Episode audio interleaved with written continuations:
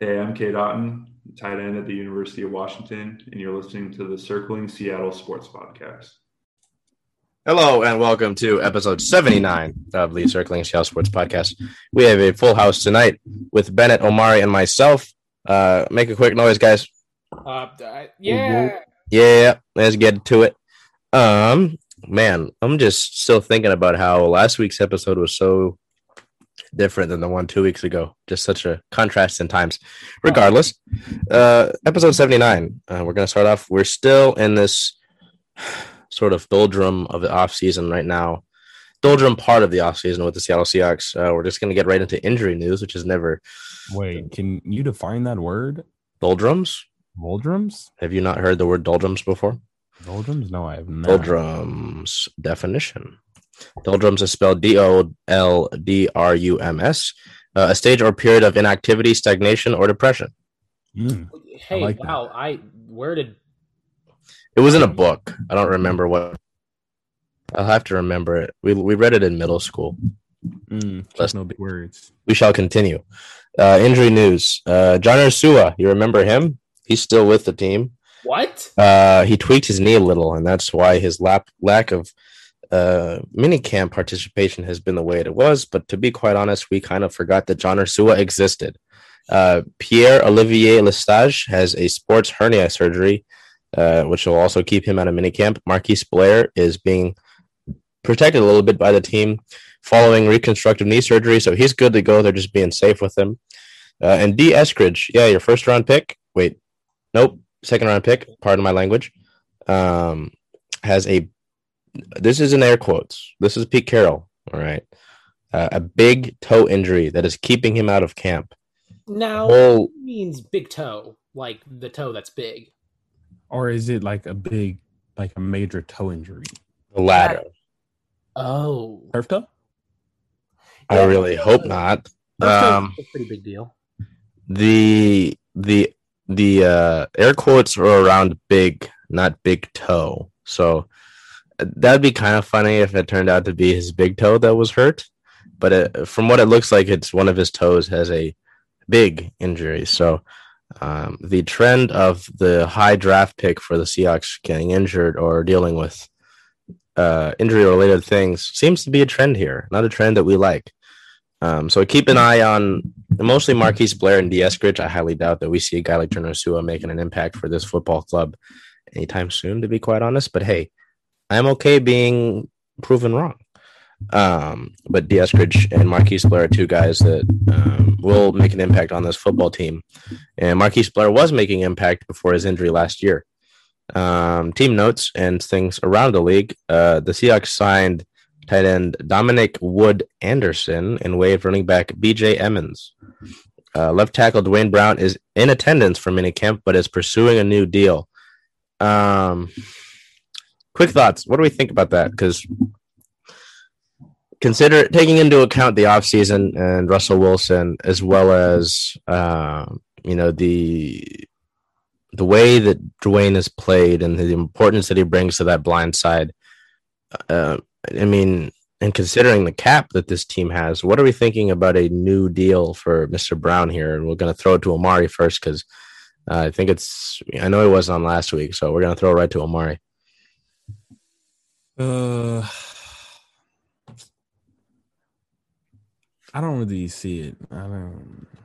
It just sounds difficult, you know? Yeah, no, like at this stage, because don't we start to figure out a whole nother situation with? Yeah, uh, and we will get to that here in a second. about later too. So it's just, I don't know. I don't really see Because it. I mean, I'm sure if you are a cap wizard and you spread it out, it could be fine. But, um, I mean, I mean, Duane also holds the ball in his court to an ex- ex- extent, considering that.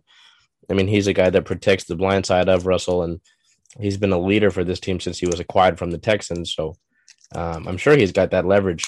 But also considering the lack of money that there might be for him. But I feel like we also got to take into account that he showed up, and that kind of means a lot. You know, you Mhm. see people who respectfully hold out, don't show up because they deserve to get paid. They Mhm. deserve to know what's going on with their future if they're putting their lives on their not their life, but their health. No, I mean to an extent. You know, some of these Their Their injuries. livelihoods. I mean, you can look at somebody like Earl Thomas, who's just completely dissolved after his injury. Yeah, so you know, I feel like that really says a lot that he he showed up, like the relationships at a point where uh they can uh you know maybe I wouldn't be surprised if he was on the team. Now, Earl Thomas might not be the best uh, example. I wouldn't say I that his he said that. injury. Said that. I don't know if that injury is what stopped his career, but Let's just say he would have been really into O'Day's Brotherhood slogan. all right. But your point on Duane Brown Bennett. Yeah, I, I think that I actually kind of disagree because I can see it happening for the most part because, you know, we got that Dixon deal restructured that got us 4 mil extra in cap. And I honestly think we let KJ walk. There are more important things to be addressed. And we have, you know, our first round pick from 2019 uh, basically bench warming for the guy right now.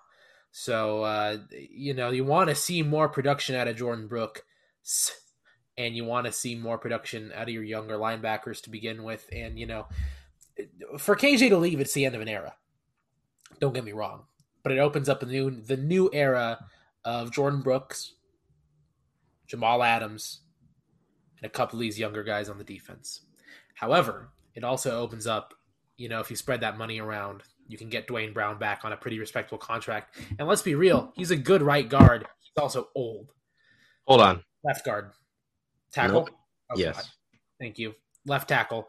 Uh, and you know, he's he's an extremely talented player. He's old though. He wants to play a couple more years. Will another team pick him up? Will he have success on that team? Uh, you know that that's left to be seen. He probably wants a championship. He's still ring hunting, and I think Seattle's probably his best bet for that. Um, I think we can. Yeah. Yes, Bennett. Huh? Oh, I was gonna say that you know usually if you're a contending team, hopefully you've got a blindside tackle. You know that would that would be pretty helpful. But um, I'm, I'm trying to think now. Who did did Kansas City sign somebody to be their left tackle? No, Uh, because don't they, they have that doctor? Oh, oh wait, no, no. Duvernay Tardif's a guard. Are you Orlando Brown could probably fit in at left tackle, but I think they're missing somebody. Hmm. Good point on Orlando, though. I forgot about that. Yeah, I was I I didn't understand why the Ravens that was weird to me. Well, he didn't want to. I think they had him playing right tackle, and he didn't want to do that. Why did I? Why was I so dead set on Duvernay Tardif being a tackle? Bizarre. I don't know. Anyways, But um, I don't know. It's it's an interesting situation, and I'm sure it's not something that you, it's helpful considering, as Omari was alluding to, different contract situations that are on the team that we will get to here in a second. But um, I know why He was a tackle in college. oh, there you go. he got drafted as a tackle. He had transition, Huh. successful transition. If I learned some today. um, yeah. Anyways, Pete Carroll. Um, well, the next thing is that KJ Wright door is reportedly not completely shut, but yeah, um, the issue is not money related, as more so the desire for Jordyn Brooks and Darrell Taylor to take on bigger roles. I think this was mentioned last week, but that's just another report out of camp. And again, like Bennett said, it's it was it's. I mean, I don't think anybody here can attest to, you know, the impact that KJ Wright made, and especially the plays he made last year. But um, I'm sure that this staff does want to integrate both of those guys. Darrell Taylor is a guy who you know was roaring to go last year, couldn't go last year because of that knee and that leg injury.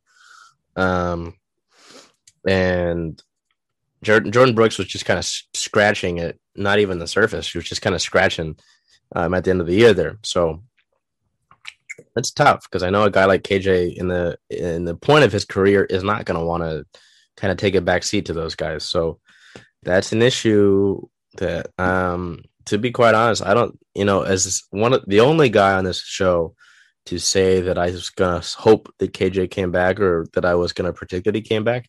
It's it's at this point of the off season, I think it's unlikely. I think that we're looking at like a to me it's a 75% not coming back. So I I could be wrong, but it's also a problem that, you know, you know, trying to get younger or not even necessarily that, trying to get these guys playing time. I don't Okay, don't get me wrong. Like I want KJ back. Well, yeah, but I mean, we were looking at the likeliness. I just I don't think it's a likely thing. No. I said I believe that the only way we're going to get him back is if he takes a team friendly deal. Now that seemed to be on the table, but he'd end up, you know, playing kind of a veteran second fiddle role. hmm And that's I, not what he uh, wants to do. I get the reluctance there. You know, he's played his whole career pretty much overshadowed by Bobby Wagner, um, by media standards at least, um, which is ridiculous. They play different positions. People like you can, you can you can appreciate both. And they complement each other really well. Absolutely. Um, KJ Wright's like finesse is just it it complements Bobby's like power and speed. It's just I don't know. They are really complementary, but at the end of the day, if he walks, he walks, and I I mean he'll obviously be one of those players that I wish nothing but the best for. So that is still a sort of question mark in the off season for us. Um, at the end of the day, I guess we just you know we we cannot stay in the past. Um, two different people made mini camp comments over the last week. One of them being Tyler Lockett. He commented on new offensive coordinator Shane, Waldron. He said that he is really brilliant. Uh, the things he's doing are going to make us better. At the end of the day, I think we're learning now how to build our offense up so we don't have to depend on one thing. I, it's kind of a, the way a balanced offense goes. Um, whatever defense give us, uh, we're going to take. Speaking on the emphasis of short passing game that will bring more offense explosiveness, will still be there. Sort of getting away to what happened last year at the end of the year with um, playing into teams playing the deep ball and playing into what they had done and not really adjusting. Um, so the biggest difference in Waldron's offense in regard to tempo was a faster huddle. Now, if you're a Seahawks fan and you pay attention to that sort of thing, that is interesting just because of, I mean, even last year, I think it seemed like um, there were issues getting to the huddle fast. So, I mean, that would be nice, but I have to see it first before I believe anything. Um, and then Lockett also said that he wants to be more of a threat after the catch. Uh, yards after catch will be an emphasis with Waldron as the offensive coordinator. Um, yeah, no, the the the huddle bit is interesting to me just because of how I mean, I'm not saying this is Russell's fault, but throughout his career, he's had issues getting to the line quickly.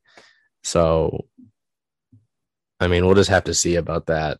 Um, Pete Carroll, you know that guy. He also commented on the other guy, offensive coordinator Shane Waldron, saying that he expects to get the ball out quick as a way of protecting Russell. Uh, says that players are impressed with Waldron, as you can attest to the different comments that we've heard about Waldron over the past few weeks.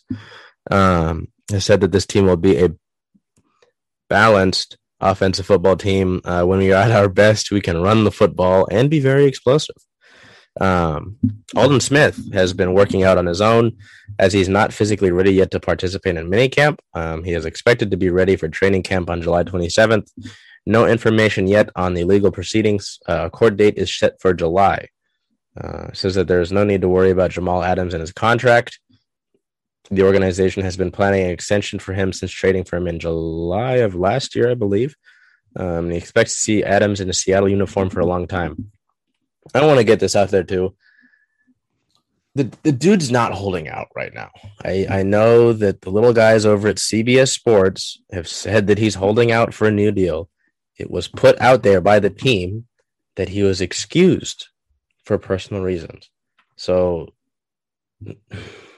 I don't know. I just think that's that's garbage when someone just takes any snippet they can get and then they, then they turn it into some sort of drama. I know that's what sells nowadays. I know that's how you get clicks.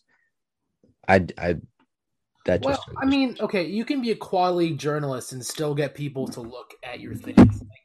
Like, first off, I think I'm being pretty fucking generous by calling them journalists. Um, swear.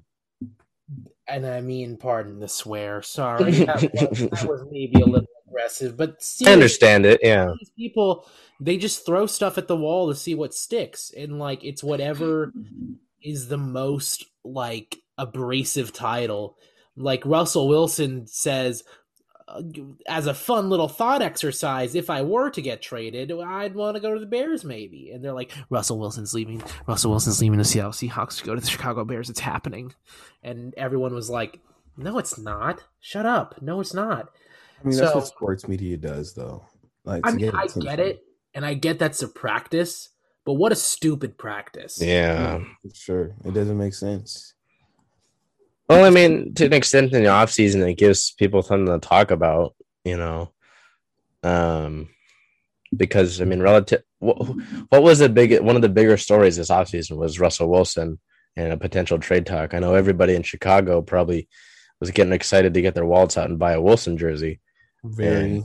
So, you know, I, I understand, like like you said, guys, you know, it's a media practice, but man, and it's it's even worse because there are people that get so convinced about it and No, they but- then believe it's true.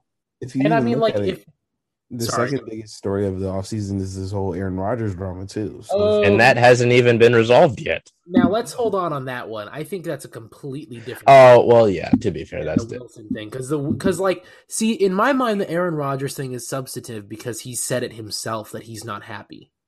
Like he has stated that he is not happy with his current contract and his current situation in Green Bay. The Russell Wilson thing is completely different because outside of that one thing about the trade list that never materialized afterwards, there was nothing. And they made nothing out of nothing. Or they made something out of nothing. Now you look at the Jamal Adams thing, which I think is even more ridiculous, where you have a guy like Jamal Adams say, Yeah, I'd love to get my contract restructured because I want to be in Seattle. Unfortunately, right after he says that, something happens in his family, family emergency takes him away from camp for three days. And the media goes wild. Diva Diva Adams acting out again. Oh, the Jets The New York media. Oh, God. Yeah.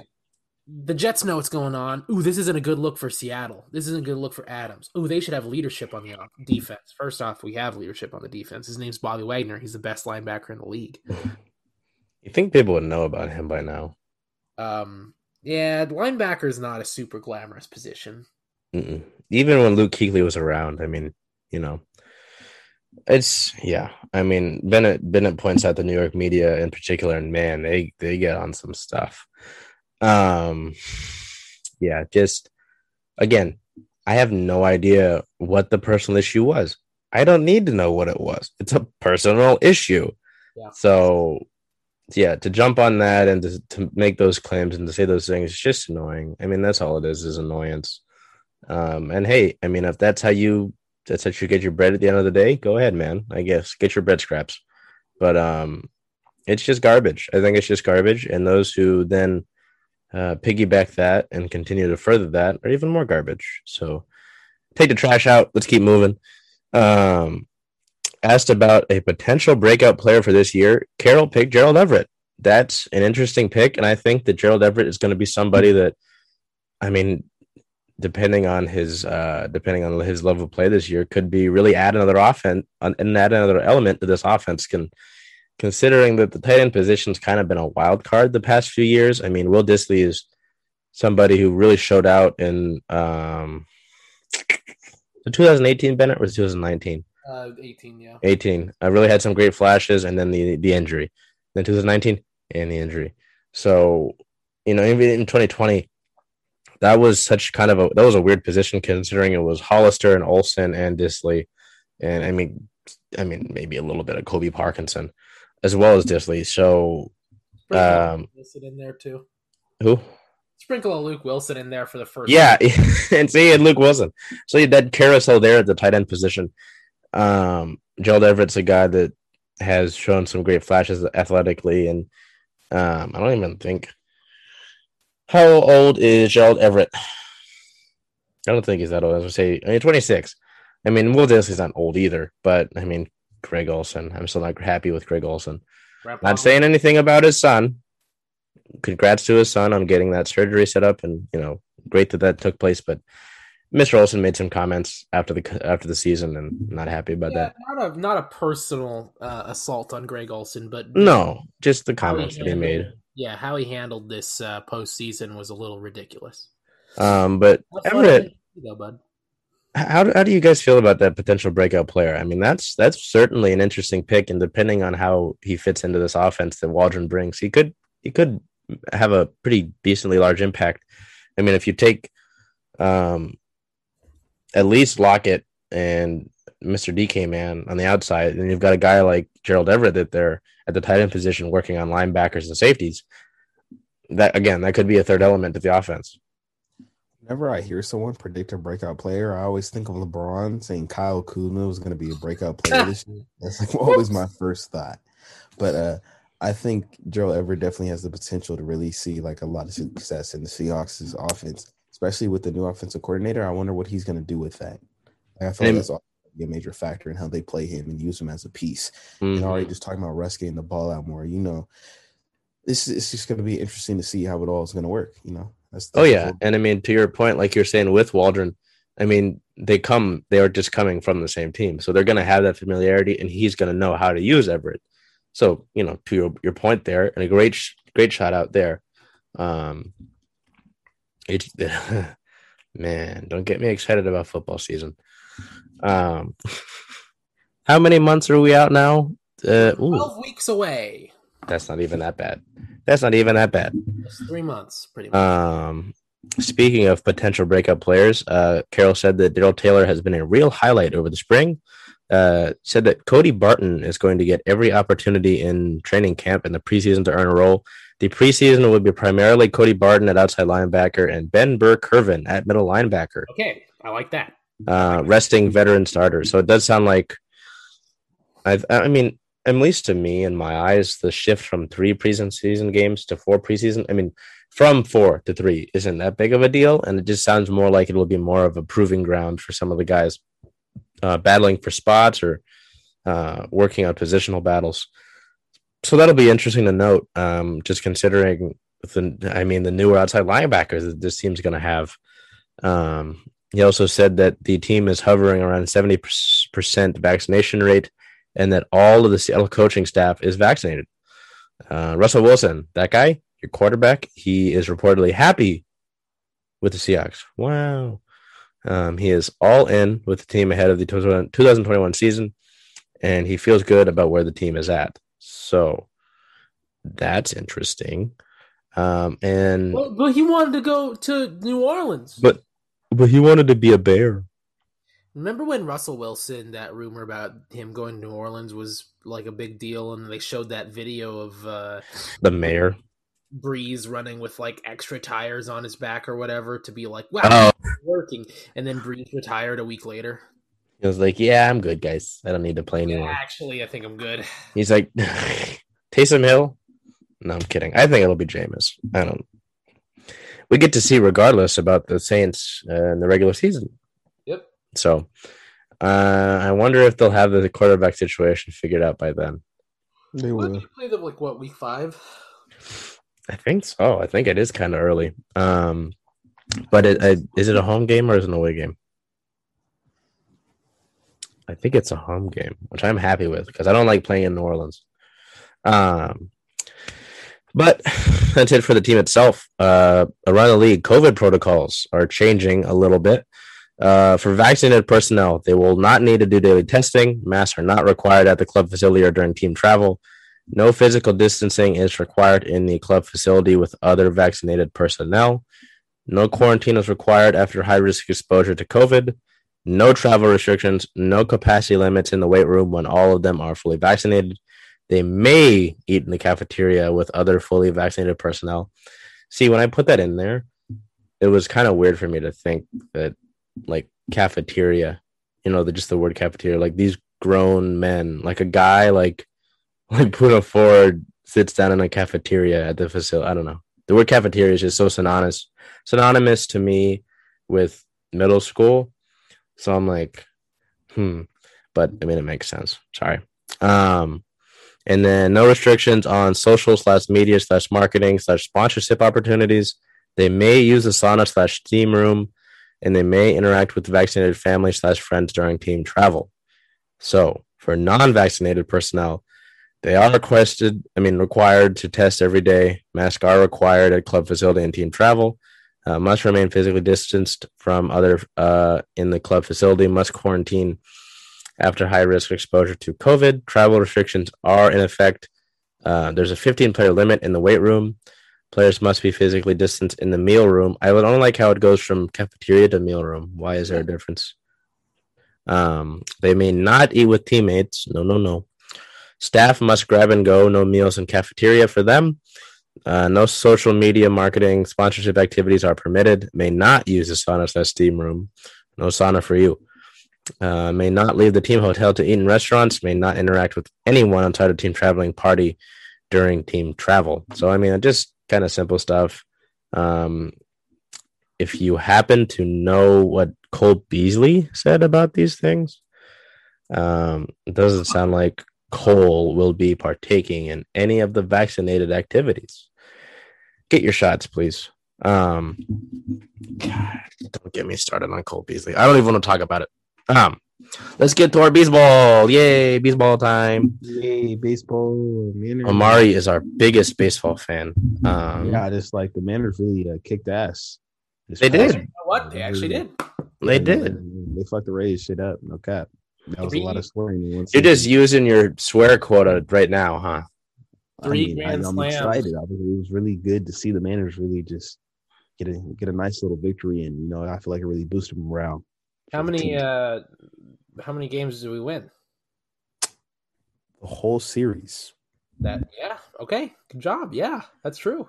Let's get into that series and the other ones before it. Uh, June 15th versus the Minnesota Twins. The team would win 10 to nothing. Pitch for the game. Pitch of the game. I guess that works actually because it was Chris Flexen with eight innings pitched, four hits, zero earned runs, and eight Ks. Bennett's favorite pitcher. I split it with player of the game, uh, left fielder Shed Long Jr. with two for four in his at bats, two runs, and three RBIs. June 16th versus the Minnesota Twins. They would lose 7 to 2. Sad face. Play of the game, first baseman Ty France with one hit, one run, and one RBI. June 17th. Pause for celebratory birthday win. The Tampa Bay Rays, uh, the team would win 6 to 5. Uh, I gave out three players a game. Maybe I was feeling generous. Um, it was kind of a big night. Left fielder Shed Long with two hits, one run, and one RBI. I split that with DH Luis Torrens. Luis, I gotta, I gotta apologize a little bit. I remember during this game, after his first hit, they showed uh, a graphic that said "Vote Luis Torrens All Star," and I, I looked and I said, "Who in expletive expletive would vote Luis Torrens for the All Star game?" And then Luis hit a home run later. So I'm sorry, Luis. I am. And then so let's preface this. We go into the ninth inning, four to five. The Mariners are winning. They give up a run. Sad face. We go into extra innings. They don't give up a run in the top of the tenth. In comes Kyle Seager, and they play Iron Man in the stadium. Cannot imagine how cool that was to see this old man. I, I apologize. This young man come into Iron Man off the bench uh, with the game game winning opportunity, and he he hits a walk off single, and the team beats Tampa Bay, uh, AL, you know AL conference leading Tampa Bay in the first game of the series. That's great and all, but we shift to June 18th versus the Rays. The team would win five to one. Uh, again, I split the play of the games here. Yusei Kikuchi comes out, goes seven innings, four hits, one run in the first inning, uh, and six Ks. Yusei has a, had a great year. His velocity's been up. He's gone pretty deep into games, and he's he's performed really well. Um, things are just working really well for Yusei right now. And to be quite honest, I don't see this team not picking up his option. I really think that's, and I know that it's four years and it's going to be a decent amount of money, but I don't, I, I have like completely 180 on that. Remember at the beginning of the season, I was like, absolutely not. He's been so mediocre. Like this experiment has just not worked. And at a time at the time, I was like, we literally just got this guy because he's Shohei Ohtani's like old high school rival. Like we just we just got him to get into Shohei's head whenever he played him. Uh, obviously, didn't work because I think Shohei hit like an absolute monster dong off of him. Um, but I mean, he's really shaped up this season. He's really riding the ship, and if he can stay like this, um, next I mean, for the next rest of the year, I think he gets his option picked up no problem. If he wavers a little bit, I think there's some questions in there because we have some younger guys who are, uh, you know, starting to super supersede some of these other guys. But as of right now, I totally agree with you. We got to get this guy back on the team. And I think I think at the All Star break, we should really take a look at the things we said uh, leading up to the season, just because some of the things. Um, I look so dumb. I mean, it's tough. You know, some it it, it is tough. So we'll we'll have to revisit that. Uh, but also wrong about Rafael Montero. Don't get me started.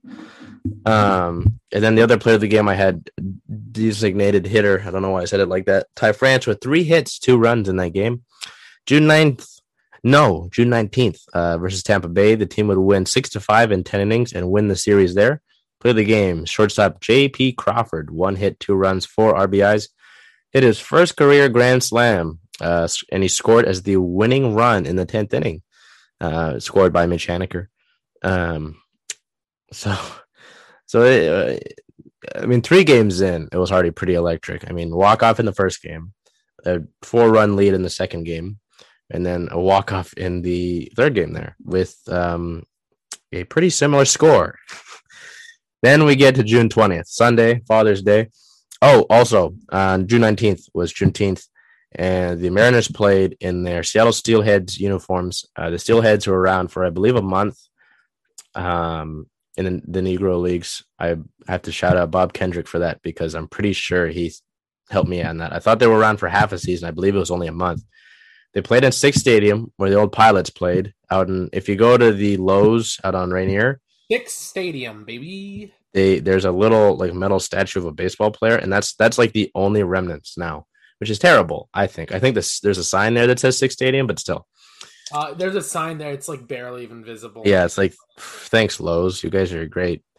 Um, but I mean, I, I know that JP and Shed Long mentioned it, but I agreed with it. I think that they should keep the Steelhead uniforms. I think they're pretty cool. Um, there's a rumor about uniforms that I can't say. Um, but I know that they look bad. I think they look better than the other city uniforms that teams have. And I believe that if you made them one of the mainstays of the uniform cycle, that you could sell them and you could donate the proceeds or a portion or whatever would be sizable for the MLB as well as the Negro Leagues. Um, you could donate the portions to the Negro Leagues Museum and you could donate them to charity. I I I I don't know. I mean, obviously it's a good idea. Obviously it should happen, but I but mean... corporations don't always agree with good ideas because it doesn't seem financially viable to them. So, just an idea, just an idea. But I think they're cool, and I think it's a shame that they weren't a sale for retail because I would have bought one. So, uh, June twentieth, Father's Day the fourth game of the series against Tampa Bay, who is a 43 and 30 record. The team would win 62 in 10 innings. Player of the game, left fielder, Shed Long Jr. One hit, one run, and four RBIs. The game winning Grand Slam, his first career Grand Slam, his first home run of the season. Um, his ninth, this is the ninth game winning uh, Grand Slam in team history, the last by Richie Sexson in 2006, I believe. Um, the team records three walk-offs in four game series against the Tampa Bay Rays. Um, man, uh, I've been a fan of Shed Long since 2019. So for to, to see him come back and perform the way he has has been great. But also, I mean, in in the first game, well, in the first game of the series, uh, Justin Dunn came in and pitched two innings, I think which is kind of weird. Uh, we'll get to that in a second. Um, two innings. Uh, Luis Torrens hits a home run in that game. Kyle Seager comes and walks it off in that game. June 18th, Yusei Kikuchi pitches a great game.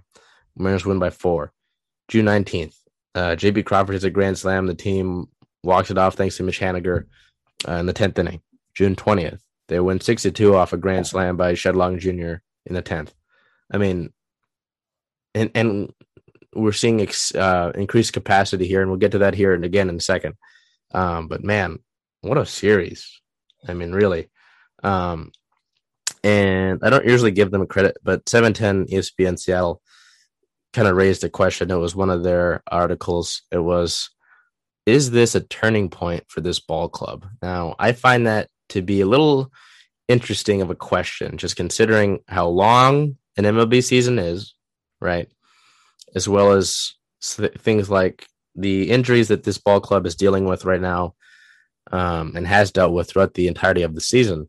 But man, if there was a turning point, I'd have to be thinking something like this. I mean, Yusei Kikuchi is, you know, hitting on all cylinders right now.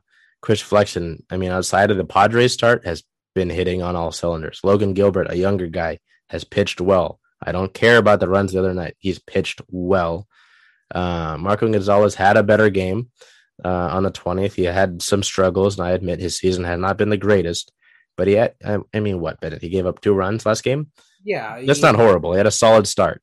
Serviceable season so far. It's not the greatest, but I mean, it's not like a travesty. Yeah. at age 26, JP Crawford seems to just be hitting his stride.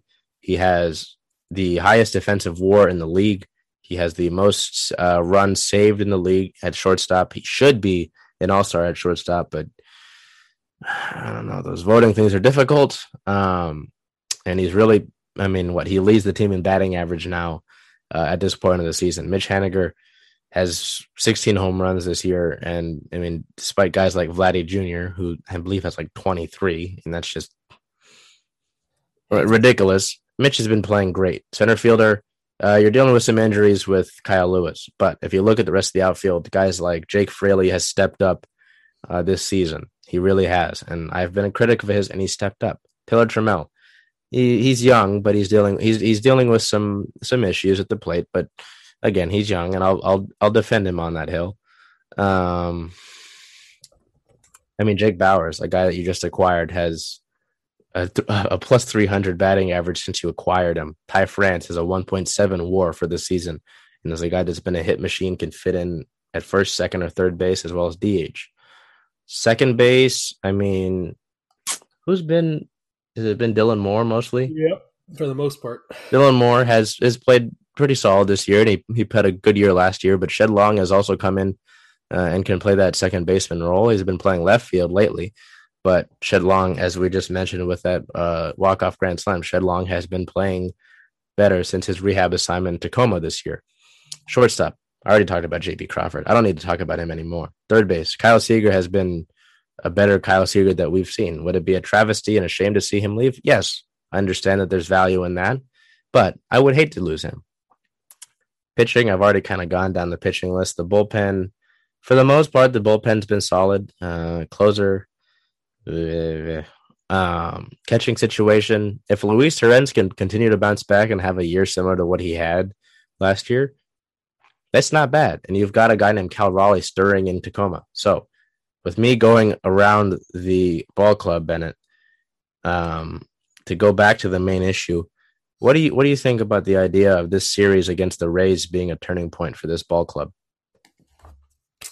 I it's a little difficult to say, you know. Yeah, I have a hard time saying anything was a turning point in the baseball season unless you're uh I mean, unless we're even looking at it after the fact because we Exactly, unless you're about to go into the playoffs, quite frankly. Uh, you know, it, it, it's hard to be optimistic about a team that doesn't necessarily have a lot going for it in terms of the injury department. It doesn't have a lot to go with. Um, I mean, the hitting on the team. I mean, it, it's it, we're trending upwards, but is that enough of a trend? Can we really base that trend off of one series? I don't think so. But it makes me a lot more positive for next year. And that's huge if you're a Mariners fan. Because next year, in your head right now, if you're if you're paying attention to what Dipoto says, and you're paying attention to the team stats, and you're paying attention to the farm system, so on and so forth, next year is still supposed to be a pretty destitute season. But you watch this series, you watch Kikuchi fire on all cylinders. You watch Flexen, a guy who'll probably stay with the team for a while now, firing on still all cylinders. Logan Gilbert, all these guys doing really well, specifically on the pitching side of things, which is probably more of a question mark than hitting going into this season. You you start to get kind of excited, cautiously excited, still excited. Hitting, we're trending upwards. I'm more concerned about pitching, quite honestly, because of the injuries. I want to know what the special sauce is. Like, what is what is getting Flexen and Kikuchi and even Gilbert to start this forward march against some of the tougher teams? It, it is, it's kind of a head scratcher because going into this year, none of these guys were either established or all that great. So to see them evolve as it continues on obviously it feels like the emphasis has been placed on pitching um but at the same time it's like it's concerning because again a lot of injuries on the pitching side of thing and for our batters uh not the greatest numbers but with both of those things trending upwards i think you have a lot of positivity for the next season this season i don't think you can put your finger on a turning point if we you know absolutely go on a tear for the next 10 games we go eight and two in the next ten, I can look back at this Rays series and go, absolutely, that was a turning point. But you know, only time will tell. I think that it was, you know, it's a good confidence booster, and it's almost a shame that today was an off day. But I mean, I think he earned it. Um, but yeah, I think it's tough to really call anything a sort of turning point, considering one. I mean, we're not even at the All Star break yet. I think we still got a couple weeks for that. Um, so is it is it a good point? I think it's a good point. Um, like what Bennett was talking about, this is hope for next year, and I, I, I need you. I don't need to repeat myself. I've been saying that for I've been saying that for a good amount of time. People need to have patience with this rebuild because uh, you know it's not it doesn't just come overnight. It's not that's not how these things work. Um, but yes, I think that it was a really good series. Like Omari said, they did win the series. Um, and man, it's been exciting. Um, and it should only get more raucous as I have to get to that point first. I keep getting ahead of myself. Uh, players of the week, I think for me at least, it was clear cut who it should have been. Uh, Taylor Trammell, no, shortstop JP Crawford. Uh, last seven days, he's got 30 at bats, 10 hits in those 30 at bats, six runs, two doubles, two homers, six RBIs, 18 total bases, um, a 333 average, a 333 OBP, a 600 even slugging, and a 933 OPS. For the season, he's got a 2.3 WAR, a 73 hits, 34 runs, 17 doubles, five homers, 29 RBIs, 105 total bases. 24 walks, two stolen bases, a 281 average, which now leads the team, a 341 OBP, 404 slugging, and a 745 OPS. I think JP's there was some talk over the offseason to move on from Mr. Crawford. I think I thought that was ludicrous. Shout out to Luda. But I I think it's been proven now that that was ludicrous. Again, I don't understand that talk. But yeah, Bennett, who do you got?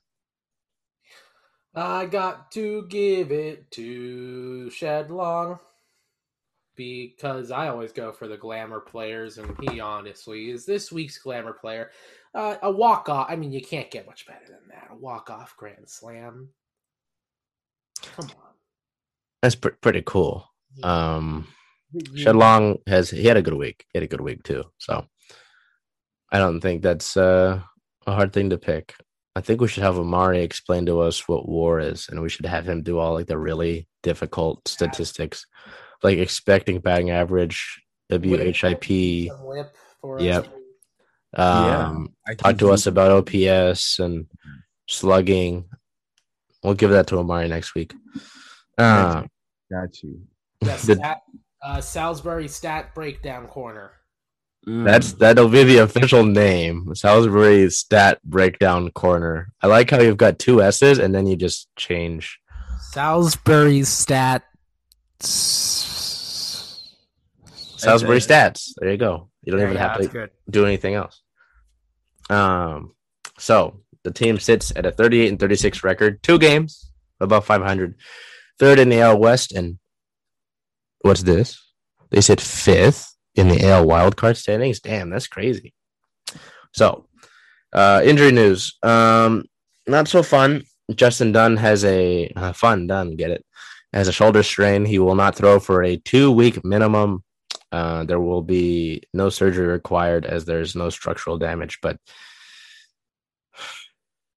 as Bennett mentioned, injuries to the pitching staff are not fun. They're not nice. I mean, imagine if we were at this point and we had a guy like Paxton, and I mean, if we had our guys just say say we turned injuries off, if we just had our pitching staff healthy. Obviously, that's not the name of sports. That's not how things go. So, you know, uh, June 20th, uh, Erik Swanson, who has been dealing with a groin strain, is scheduled to throw a bullpen. Uh, then we'll head down to his rehab assignment with the Rainiers. He will throw live BP with the Rainiers um, and then move on to rehab assignment games. Ty France re aggravated a wrist injury in the 20th. I believe actually you could see it because Ty came up before Shed. And when Ty went down, you could see him. Oh no, I think that was uh, I think Ty was in the ninth inning. And when Ty went down, you could see him grab at his wrist. If you were, I don't know, did you see that, Bennett? I did not. He uh, he he went down, he got out, and then he was grabbing at his wrist in pain.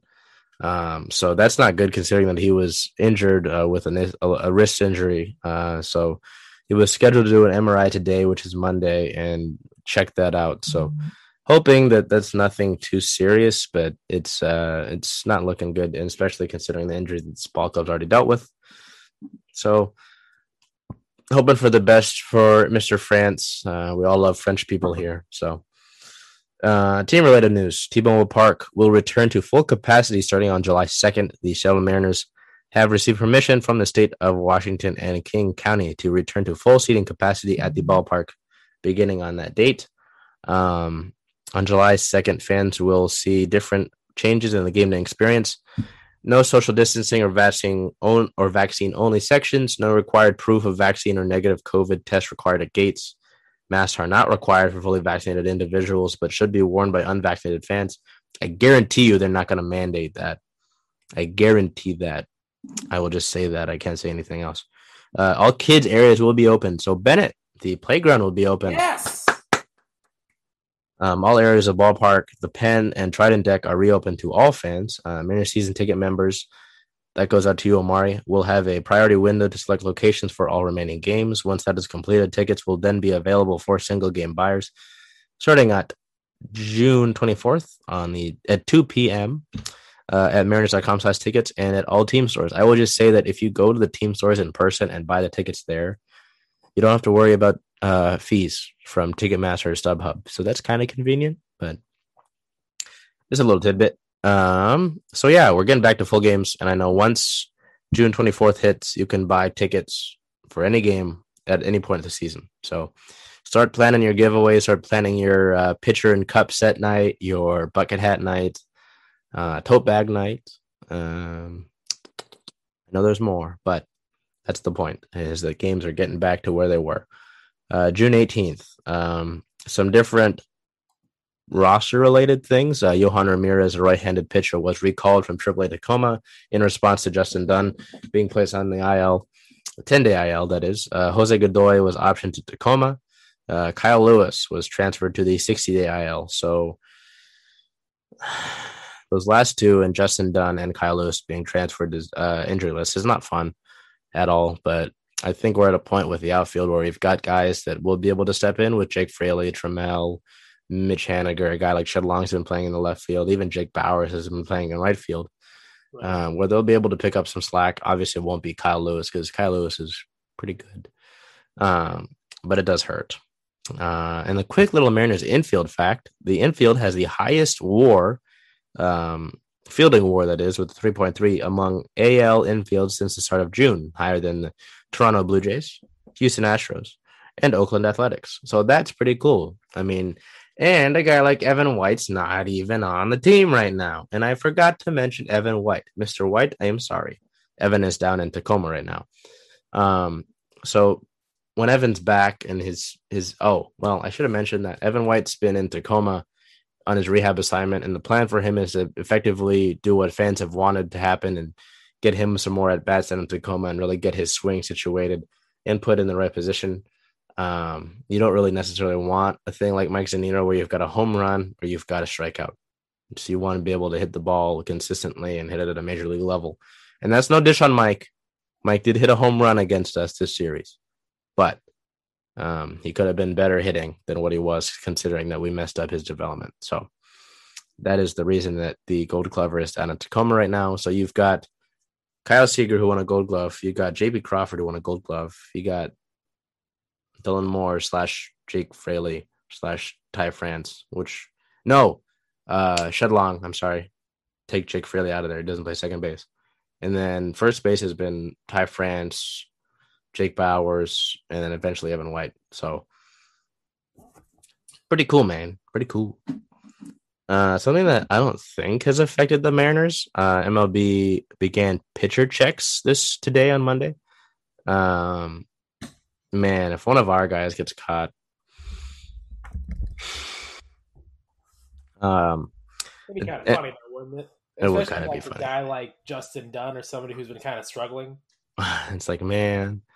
Uh the, the mlb began checking for foreign substances after they've pitched and closers before they've entered games that will not stop the play of the game. It will be conducted you know pre-game before for closers and in between innings uh jacob deGrom if you know baseball you know who he is uh was asked to present his present his glove in between innings and he was clean so for a guy with a 0.5 average uh no a 0.5 era that's pretty damn good. Um, no, 0.05. My bad. I always forget that there needs to be a zero there. Um, so upcoming for these guys, they've got June 22nd and 23rd at home versus the Rockies, and then they begin their road trip um, with a three game slate versus the White Sox uh, in Chicago, 25th, 26th, and 27th of June. Um, Hom Seattle. Homs has your back in the loving big brother kind of way. Our goal is to change the mental health conversation one heart at a time. I know that uh, I believe that shorts are coming up. I believe that Homs has some shorts coming up. They will be Homs will be at the Myles Gaskin football camp, so they will have a pop up. And I know that it's not exclusively to the uh, the young ones at the football camp. So there will be some Myles Gaskin football camp exclusive Homs uh, merchandise out there. So um, I believe it's on the Myles Gaskin football camp page. I know Miles Myles Gaskin has that out there, uh, so I would check that out and go check out what they got because it's always really cool to see the sort of exclusives that Race and the team have uh, cooked up. Heading into our Seattle Sounders Football Club, uh, they played one game uh, coming off the international break on June 19th at the LA Galaxy on the road. They would win two to one. Uh, player of the game, I split it here just between the two goals. Uh, Yeimar, uh, Gomez had a header goal in the 41st minute, and Raul Ruidíaz had a goal in the 49th minute. Pretty solid win there to continue your undefeated streak for one, as well as just to come off the international break, uh, even missing some people. Uh, Nouhou was a pregame scratch due to a left adductor strain, so that's the only sort of injury news that there is to report. And I mean, also to get back, you're still undefeated despite not having your first goalkeeper and your captain and Nico Lodeiro. So all this winning, man. I can't take all this winning. Sorry. Um, team related notes. The Sounders have not allowed a goal in the active run of play. If you don't know what that means, it means that their the goals, the four goals that they've given up have all come off of penalty kicks. Wow. They've all been penalty kicks. Okay. Um, all penalty kicks. I think there's one set piece goal there. I think there's one. I think one's a corner, but that's the point. They've not come during the active play of the game before stoppage. They've all come out of the run of play. Um, six wins, three draws, zero losses, 16 goals scored, four goals allowed, none in the run of play. That's pretty, pretty damn impressive considering the fact that, again, you're missing Stefan Frei and Nico Lodeiro. So, hey, man, success is success. Um, attacking back, uh, Abdoulaye Sissoko made his MLS debut from the Tacoma Defiance uh, after Nouhou was a late scratch. and Shane O'Neill returned to the lineup in that game against the Galaxy. Um, speaking of Mr. Sissoko, who was part of the Tacoma Defiance, the MLS announced the launch of a launch of a newer lower division league in 2022. It will be used to develop and elevate younger players. Uh, the USL affiliate Tacoma Defiance, as I just mentioned, will leave the USL and then join the new MLS Youth League. Um, so that's kind of interesting. It won't.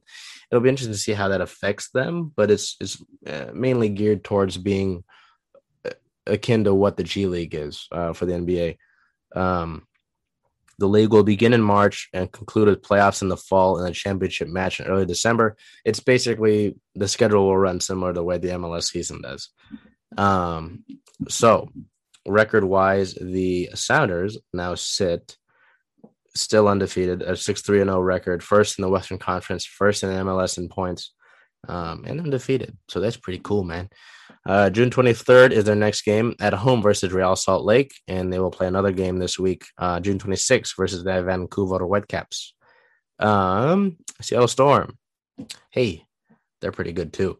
Uh, June 15th at the Indiana Fever. Uh, they would split, play two games against the Fever this last week. Uh, they would win the first one 87 to 70. Uh, player of the game, Breanna Stewart, forward, 20 points, 12 rebounds, five assists, one block, and a plus 15 plus minus.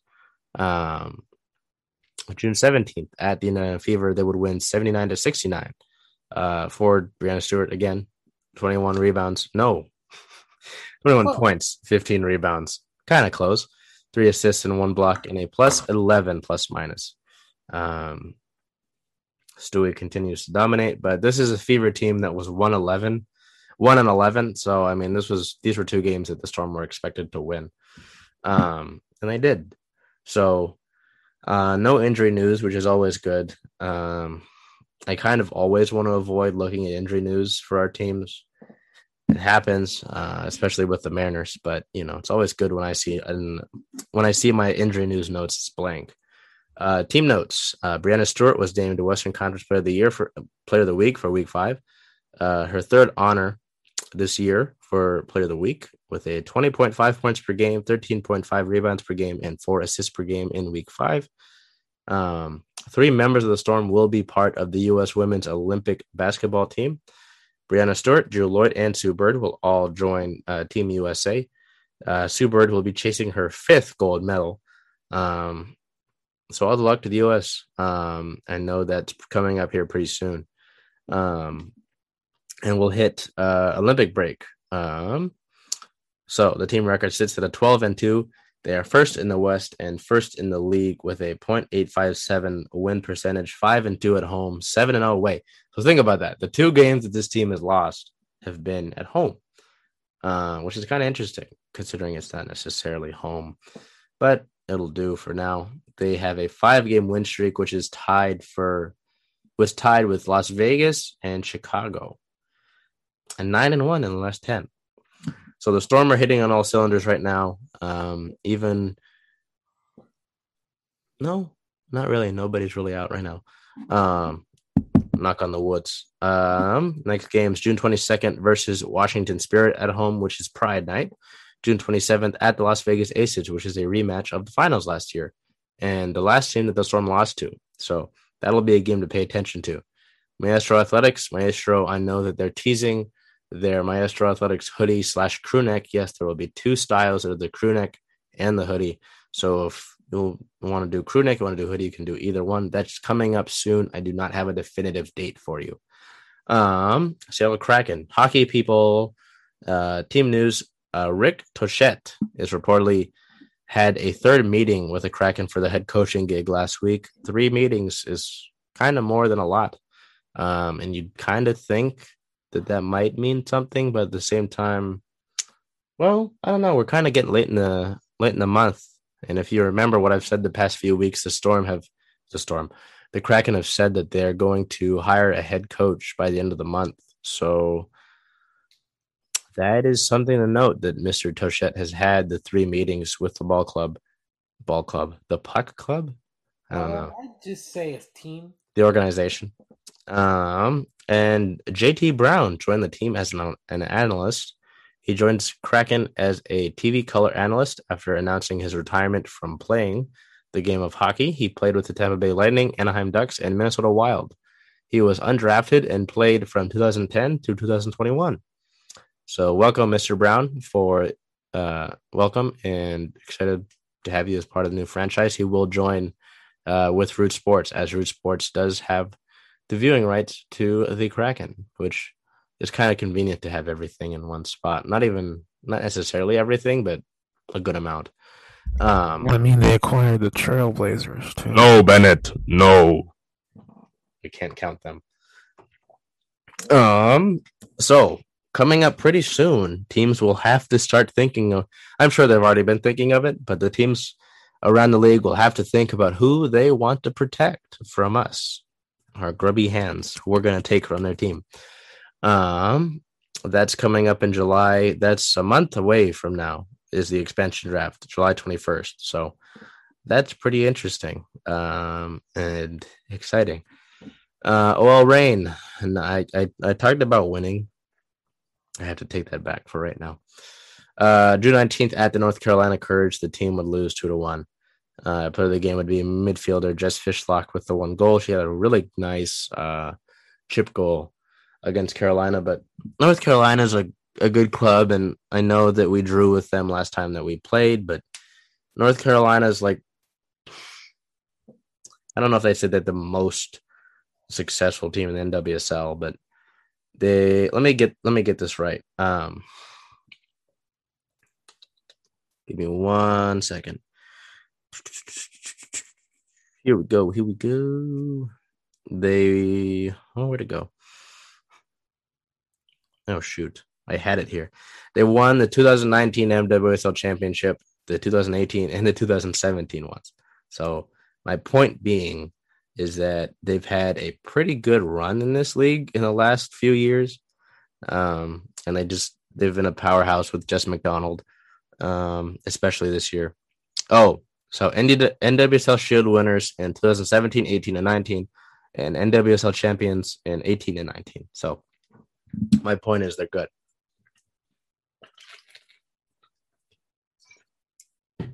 Water break. Big gulp of water. Big gulp of water. um, injury news for the 19th match. Uh, Ally Watt with a right knee injury, Karen Bardsley left thigh season ending injury, which is not good. Rose Lavelle with an ankle injury, Kelcie Hedge with a right foot injury, and Rosie White with an illness were all out for the June 19th match. Uh, one second again. My throat's dry, man. It's hot here too. Um, Rose Lavelle, that injury is a little bit concerning considering her injury history. But um, I know that she took herself out of the U.S. women's national team game as a precaution. So it, it should be fine, but it's something to note. and uh, Nicole Momiki was out of that game with international duty. So best of luck with her uh, as she continues her international run there. Um, and we already know the injury notes for June 22nd match, the day that this is going to drop versus Chicago. Um, it's pretty similar. Um, Ally Watt, Kelcie Hedge, Rose Lavelle, Karen Bardsley, uh, and Rosie White. Uh, just looks like it's just remixed, and Nicole Momiki is out with international duty.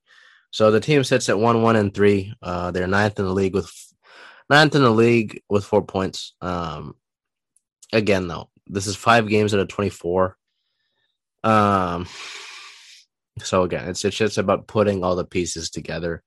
I know that Sarah Bouhaddi played in goal this game, um, and Marozsán played at midfield. So it's it's it'll be growing pains, but I think I think we'll see better things as the season continues. Um, as the team, excuse me, has a June 22nd match uh, versus the Chicago Red Stars at home, and then their Pride match on June 26th versus the New York, New Jersey Gotham FC. Again, Bennett, how do you feel about the name being Gotham? It's weird. Still Even Omari, Omari what do you think about a, a a professional sports team being called Gotham? I feel like you're not allowed to be trash. They're oh well. Let me look. Let me look. Let me look. I I don't of- think they're garbage. I think they.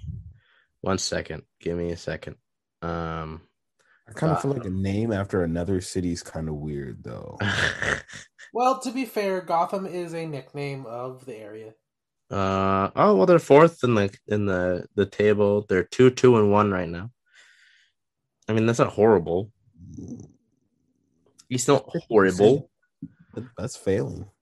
I'm not passing college with fifty percent. okay, but this isn't college.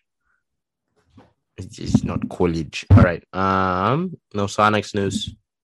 Probably won't have concrete news for them for a decent bit. Sell Dragons. We won't have that kind of news uh, for another six months, probably. Um, Pac 12 and general college news. Uh, the 12 team college football playoff model has headed to its next phase. Uh, the expanded format will be re- will be presented to the college football playoff board of managers, and the approval could potentially be given to continue working on these details over the summer.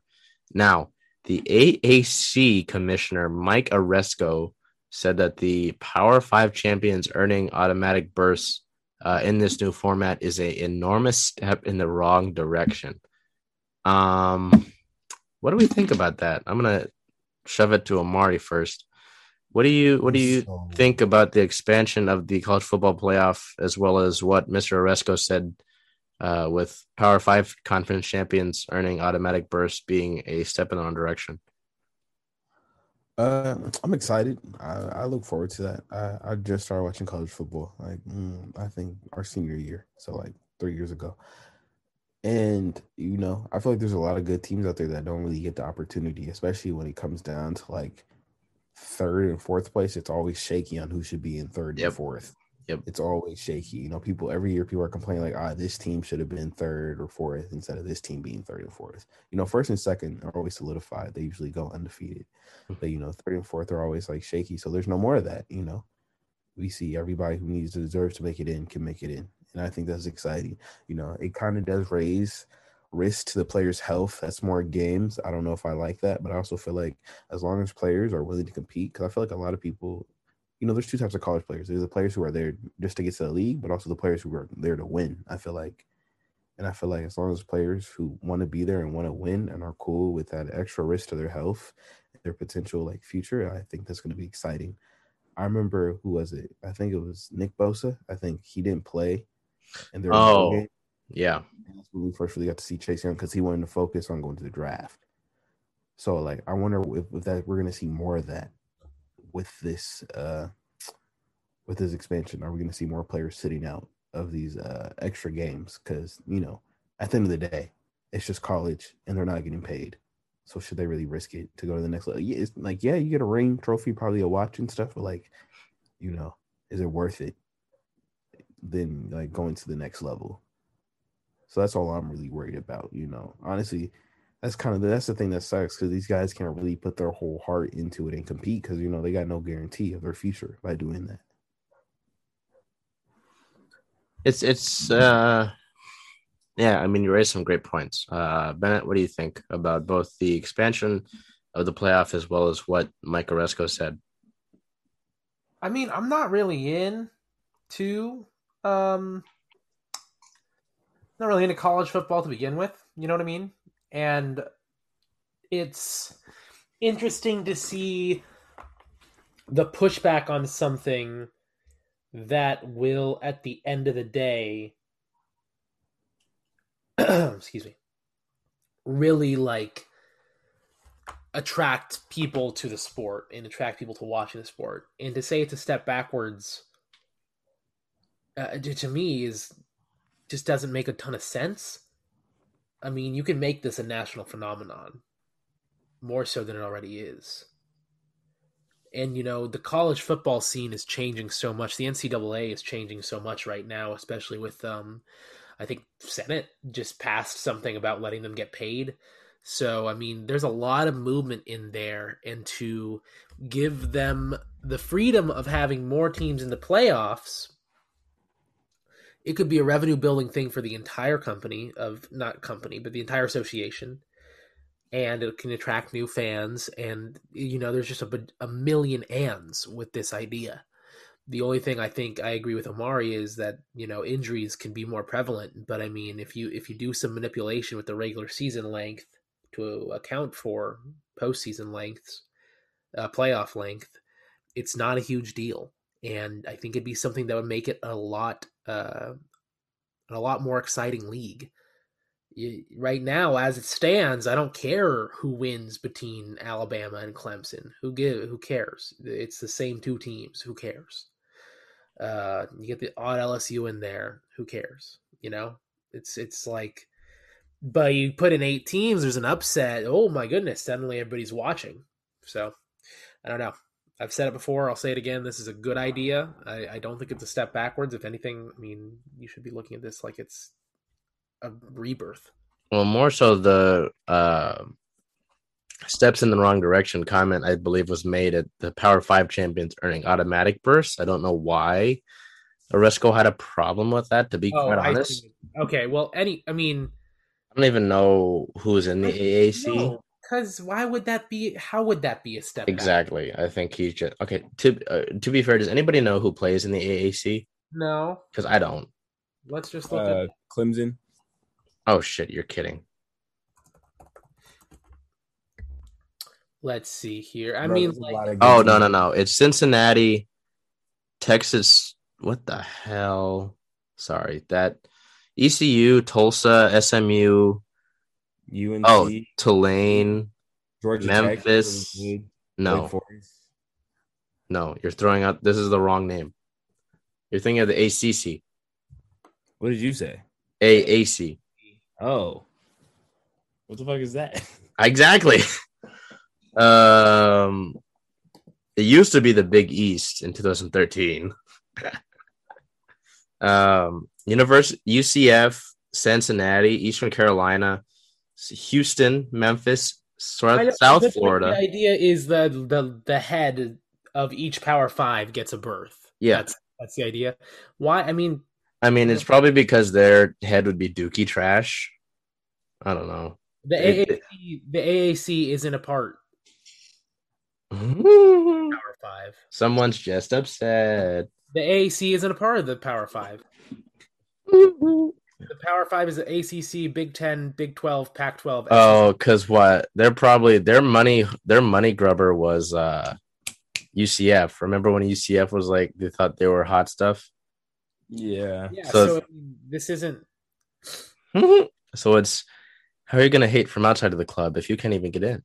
Yeah, exactly. So you look at like the pack. I mean, these are the these are the leagues you pay attention to. You don't really pay attention to Mid American Conference. Nope, I mean, Cincinnati and Memphis aren't terrible. they're not But terrible. they're not going to they're not. contend with like even Oklahoma. Like it, it's Mark, what's his name? Spencer Rattler. it's Spencer Rattler. I hate him. Why? Why? Wow, that was a hard line out of nowhere. I have no problem hating anything that comes out of Oklahoma, but uh, what are Bro, your? it's not even that he comes out of Oklahoma. It's like his a whole ego persona. Oh yeah, hate him. There seems to be some things with egos and some quarterbacks from Oklahoma. I mean, to be fair, Baker Mayfield's kind of toned it down a little bit, but Love Baker Mayfield. he had a wild year that year at Yeah, he- Oklahoma. and he also toned it down when he got into the NFL, and now he's doing better. Now that Yeah, so good for him. Toned He got a lot of commercials, but he had a good year last year. I think Hulu has live sports. Um, and the other thing of news for the college was what Bennett alluded to was that the Supreme Court ruled that the NCAA could not stop students from receiving education related benefits, which is interesting. Um, I know there's a lot of bills, but bills don't do everything in the world, and they're just proposed bills, they're not even like full put into play bills. So, uh, the Pac-12, the Pac-12 reportedly will explore changes to football uh, scheduling and divisions as the college football expansion talks continue to move forward. Uh, there are preliminary discussions to eliminate divisions for one, so there'd be no Pac-12 North and no Pac-12 South, um, as well as dropping from nine conference games down to eight during the season. Uh, and but these changes are reportedly months, if not years, away. But they're definitely spurred by the talks about the expansion, as well as I'm sure that there are other conferences discussing certain things about how they could best get more money out of the playoff. So, yeah, a lot of news around the playoff for now, but I mean, there's not too much going around for the Huskies. Um, we're not in the College World Series right now. I know that. um, it's just off season for some of these guys. So, yeah, uh, had some Seahawks minicamp news. Had the Mariners had a good week, like Omari said, won a series there. Um, Sounders won the only game they played. The Storm won the both games that they played. The Rain lost the game they played. Uh, Kraken, some news. I mean, color analyst is nice, kind of fleshing out more of the organization as a whole. Um, outside of that, you know, I can't complain with the the success that some of our ball clubs are having, and it's week. always, huh? It's been a good week. Yeah, I can't complain. So I want to take the time to thank everybody. Um, interviews every Friday, uh, weekly shows every Tuesday. Omari is our baseball guy. Bennett's our hockey guy. Uh-huh. We're excited to continue to do these things for you. Um, and as well as I want to, I want to thank these guys for taking time out of their day. If you don't know, both of these guys have different writing gigs. Um, so when you don't hear a certain voice on the on the show, they're more than likely busy doing something. Um, sometimes Omari is too Hollywood for us. It's okay. Omari's doing big things. Uh, Um, articles. so you know, uh, it's always cool to get a whole whole show here, um, and to do these sort of things. Is it's just, it always makes it better too when they win games. So, um, with that being said, we will be back for you on the I believe it's the 29th is next Tuesday. Yes, it is. Um, but since Omari is back, we need Omari to tell us his favorite song that's out right now. I really like this song by this artist named Tempest. It's called Say No More. I was thinking about writing an article about it. Uh, it's really good. It's really good. It's really good. It's like a Say No song. More by Tempest. Yeah. Yeah. So R&B artist found her earlier today. Really liked it. Really that Omari's pick for his current song. And um Bennett, yours. freestyle. Oh No, we're not. Maybe maybe we can have him do that next week. Uh, nobody knows this, but, but we warm up for the podcast by all freestyling, except for Chuck. I don't. Chuck sits there and smiles. And It's- by it's we do moment. that, uh, we did it for the first time today. Yeah. It's a new thing, though. It's gonna be consistent. It's gonna be consistent. Um, I've been listening to a lot of Cordae. Um, Hmm. So I uh, I really like Thornton Street from his little album teaser. It's probably my favorite off of that uh, little six song teaser. So uh, I've been listening to that a lot lately. And that's my fake answer to sound cool. I've been listening to a lot of Jesus Christ Superstar. Uh, I'm What? into- yeah, I listen, guys. I am a theater major, and I I do- like I listen to musicals sometimes, and I'm not happy with it. I do like Cordae a lot, though. So Bennett's was- very excited for the return of Logic. He was telling me about this earlier. No, I know I'm not. I don't like Logic that much. I just thought it was wild that he's coming back. Wait, he's coming back. Yeah, Yeah. He's coming out of retirement. I think he's doing Rat Pack three. He he realized he's like, man, that was kind of early. Uh, well, I think he realized that his last album was a banger, so he was like, "I better come back." Huh. I'm Um, still waiting I will for. say, Logic, his G Fuel flavor, pretty good. Bobby Boy Boysenberry. That's a thing. Yeah. That cannot be a thing. That Oh, it's be- real. I'm sorry. Look it up. Bobby Boy Boysen. I'm still waiting for Kendrick Right. Lamar to drop more music. It's I'm not ending this till I find out if this is real or not. It Sorry. Look up Bobby Boy Boysenberry. I'm kind of disappointed that that's a thing and that you said that. Uh, it's good. Wow.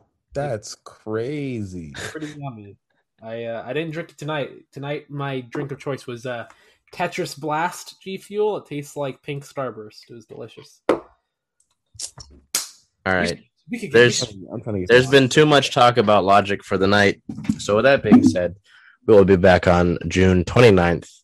And hopefully, Bennett doesn't have any boysenberry. We will see you all later. Bobby No.